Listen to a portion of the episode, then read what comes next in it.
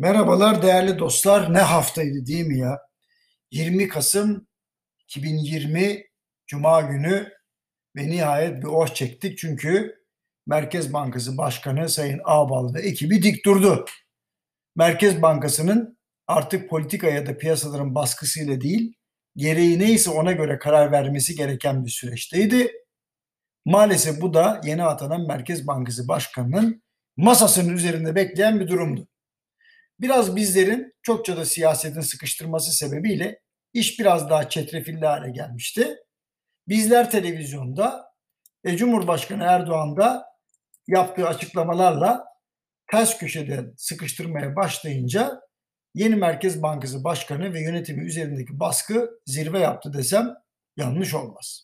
Bu arada hükümet cephesinde reformlarda nereden başlayalım diye soran var ise onun da cevabını vereyim 2013 yılının şartlarına geri dönsek yeter. Türkiye'nin CDS primlerinin o zamanlar 120 civarında oldu. Şaka değil ha 120. 120 civarında olduğunu kredi notunun da yatırım yapılabilir seviyede olduğu bir dönemden bahsediyorum. Ne çabuk unuttuk değil mi o günleri? Şimdi demek ki o zamanlar neyi doğru yapmışsak aynısını da bugün yapmak zorundayız. Şimdi buradan hareketle yüksek faizden şikayet eden devlet erkanına da bir hatırlatma yapayım.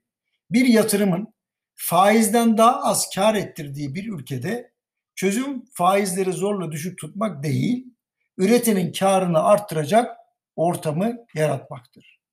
Bu da risklerin ve enflasyonun azaltılması ve yapısal reformların kararlılıkla hayata geçirilmesiyle alakalıdır. Bakın göreceksiniz o zaman da faiz düşer. Geçenlerde bu cümleyi sosyal medyada da paylaştım. Tüm amacım TL'nin istikrarı ile ilgili tüm sorumluluğunun Merkez Bankası'na yüklenmesinin önüne geçmekte. Tabii bu karardan sonra Merkez Bankası'nın eski iletişim tarzını, tarzını da bir kenara bırakıp geniş tabanlı bir istişare ağı kurması gerekiyor. Onu da hatırlatayım.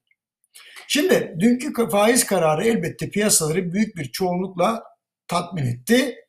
E, Merkez Bankası'nın yeni yönetimine öncekilere tanıdığımız krediyi zaten tanımamız gerekiyordu. Bu karar güveni pekiştirdi diyebilirim. Faiz kararı stresin bundan sonraki toplantıya taşınmaması için de atılmış önemli bir adım oldu. Şimdi bu işten kaçtıkça işin maliyeti de artacaktı. Geçmiş günlerde birçok ekonomistin çoğu zaman Ankara'nın da şimşeklerini çekmek pahasına bu faturayı ödememek için yüksek perdeden uyarıda bulunduğuna şahitlik ettiriz. Şimdi bu kişilerden biri de bendim. Hep de şu örneği verdim. Denize 10 kamyon çakılmak atmak, çakıl atmak gereken yerde. Ya 4 tane akşam atarım geri kalanını da sabah atarım dersek sabah geldiğimizde attığımız çakılları denizin sürüklemiş olduğunu görürüz.